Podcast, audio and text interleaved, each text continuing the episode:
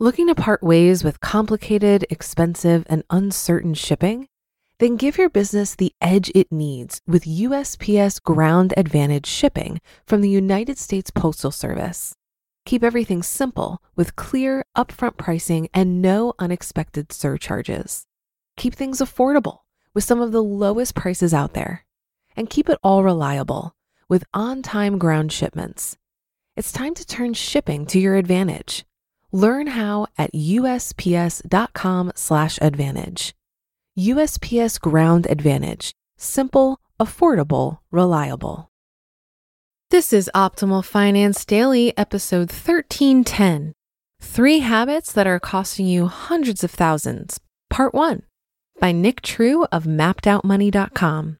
And I'm your host and personal finance enthusiast, Diana Merriam.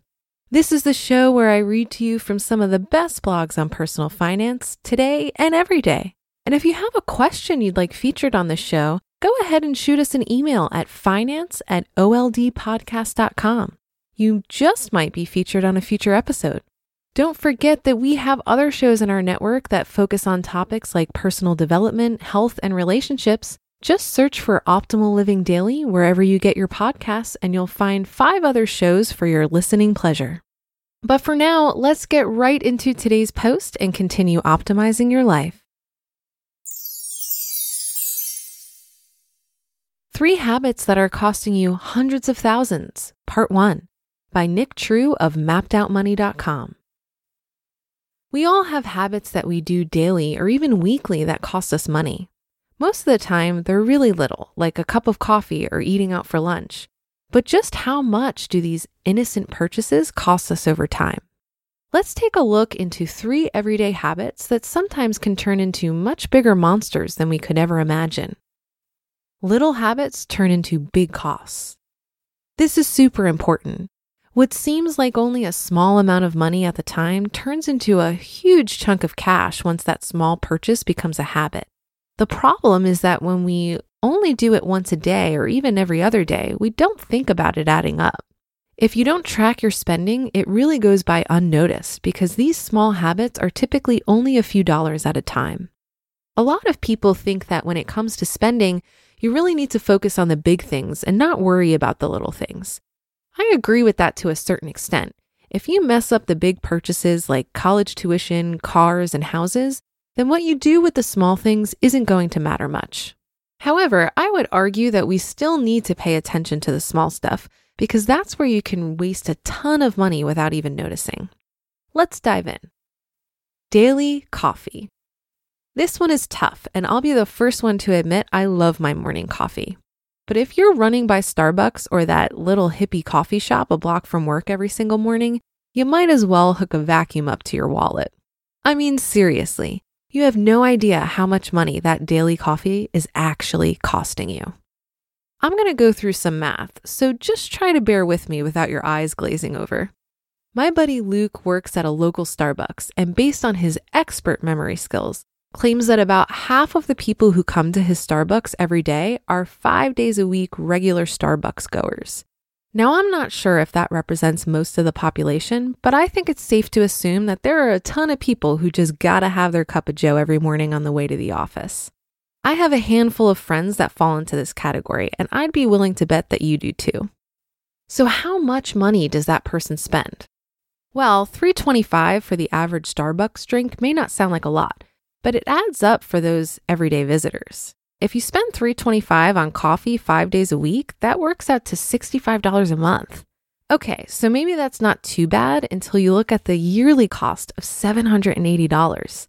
Now we're talking enough money for a 3 to 5 day beach trip that you spent slurping back your favorite frappuccino. But what happens if we do this for a few years? After 10 years of having your daily Java, you've spent $7,800. Let me say that again $7,800 on coffee. You could have bought a car, but instead wasted it on a morning drink. Extend this out for your entire working career, and 40 years later, you've spent $31,200 on coffee.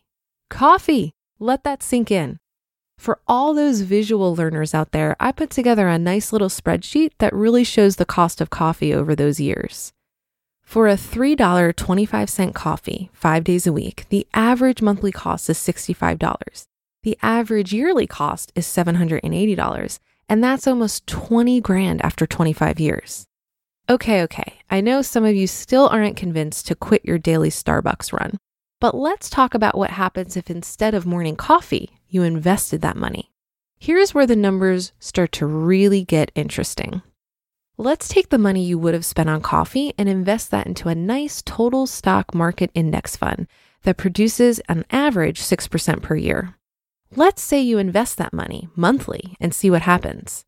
After 10 years of investing, that money is worth $10,652.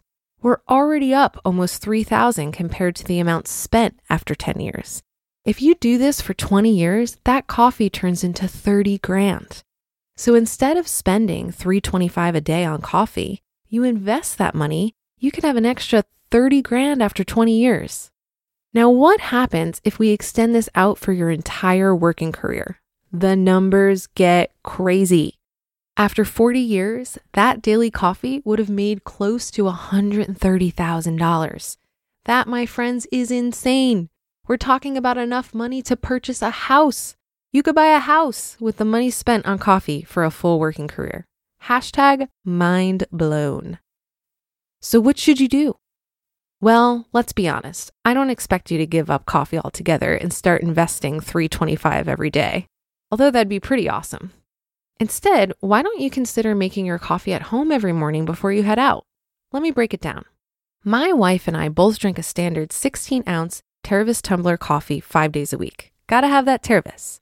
We do most of our grocery shopping at the local Sam's Club where everything is bigger and better. The coffee costs around $10.98 for a 48 ounce jumbo size Folgers Classic roast. We get our favorite 64 ounce vanilla caramel creamer for $5.32. And then we get our massive 700 count Brew Rite coffee filters for $2.98. We can get 190 Tervis sized cups of coffee out of Folgers. We both use two ounces of creamer for each Tervis, getting 32 cups for the 64 ounce creamer. And we get 700 cups of coffee out of the coffee filters. We have to double up the coffee filters because we've got a leaky coffee pot. So, two cups every morning for two coffee filters. If you plug those numbers into a fancy dancy spreadsheet, you can see that my daily cup of Joe only costs me 23 cents per cup. Can't beat that with a stick.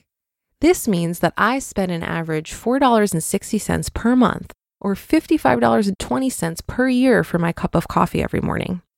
That works out to 12,677 if I invested that 23 cents instead for 40 years. I'll happily pay that compared to the almost $130,000 from the Starbucks spending. I'm not telling you to give up your coffee drinking, because I'm sure not giving up mine. But if you're a coffee house every morning kind of person, I encourage you to rethink that habit. Maybe you should cut down to once a week splurging on that special Starbucks coffee. And the rest of the time, just make a nice cup of Joe at home. That will free up a crazy amount of money that you could save or spend somewhere else that's way more important than a fancy cup of coffee. You just listened to part one of the post titled Three Habits That Are Costing You Hundreds of Thousands by Nick True of mappedoutmoney.com. For a lot of people, it can be stressful and confusing to manage their finances. Even I used to feel this way when using different finance apps. But then I tried Monarch Money and everything got so much easier. Maybe you're saving for a down payment, a wedding, a dream vacation, your kids' college. I found that Monarch makes it so easy to help you reach your financial goals, whatever they are. I definitely wouldn't be able to allocate my finances or plan as clearly without help from Monarch. In fact, Monarch is the top rated all in one personal finance app. It gives you a comprehensive view of all of your accounts, investments, transactions, and more.